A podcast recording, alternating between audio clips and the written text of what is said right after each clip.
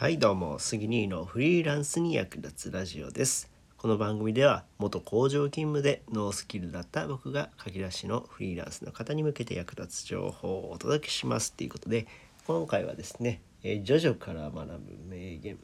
できないをできるに変える方法」っていう話をします。はい、僕ねあの、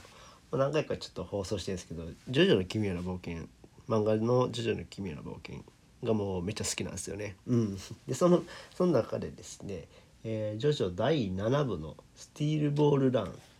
ていう、えー、話っていうかスティールボールランっていうのが第第7部なんですね。うん、で第7部のスティールボールランからえー、っとですねこの主人公のジョニーが、えー、ジャイロに技を教わるみたいな感じがあるんですよね。うん、でその時にえー、できないっていうのを4回言えと、えー、ジャイロは言わすわけなんですよ。でその4回言った後にこう自分に気づきを持たされる、えー、持た、えー、させるっていう回があるんですよね。うん、でこれまあ、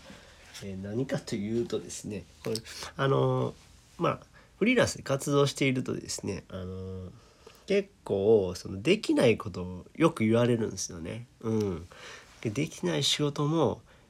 いやこれできるできるっしょみたいな感じで言われるんですよね。そこでですねフリーランスはできないと言ってしまうとそっからつながりがなくなるんですよね。うん、なのでできないこともできるっていうハったりが必要になってきます。はい、これ結構大事このハったり。ああできますよみたいな感じのハったりこれがねむちゃくちゃ必要になってきます。これほんま活動してたあるんですけどもそこをできると言ってしまうことでうーん何やろできないこともできるという実現するんですよね。うん、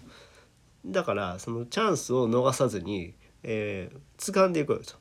もうできないこともできるって言っちゃうそっから考えると、うん、結構ねこれが重要になってきます。うん、で実際に僕もですねできないできないってこうビビるんですよねこのできないことを。こう言われるとやっぱり「いやそれちょっと無理っすね」みたいな感じで言っちゃうんやけど「いやいやそうじゃなくてできるよ」と。言っちゃう「ああできますできます」って言ってそこから考える。で例えばだから自分でできないことだったらうん別のフリーランスの方に相談してみるとか。で外注に出すとかもやり方もありますし、まあ、独学で勉強するとかもありますよね。できないことも独学で勉強するとか、うん、そういう方法を取ると。でそっからまたチャンスが生まれてくる。うん、あじゃあこいつこういう仕事できるんやったらまだ振ったのかっていう話になるんですよね。うん、これがね重要。うん、なのでこれってだから、えー、あの有名なホリホリエモンとかもそんな感じで言ってるんですよねだから昔アップルジャパンのホームページを作った時とかあったらしいんですけどもでその時に、え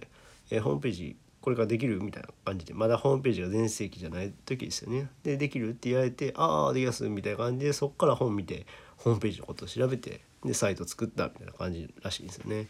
なのでできないこともできると言っちゃおうと。うん、でできないことから学ぶことって多いんですよね。うん、なので現状維持にとどまらずにできないこともできるようになるっていうのがえ、大切だなっていうふうに思います。ということで今日は「ジョジョから学ぶできないをできるに変える方法」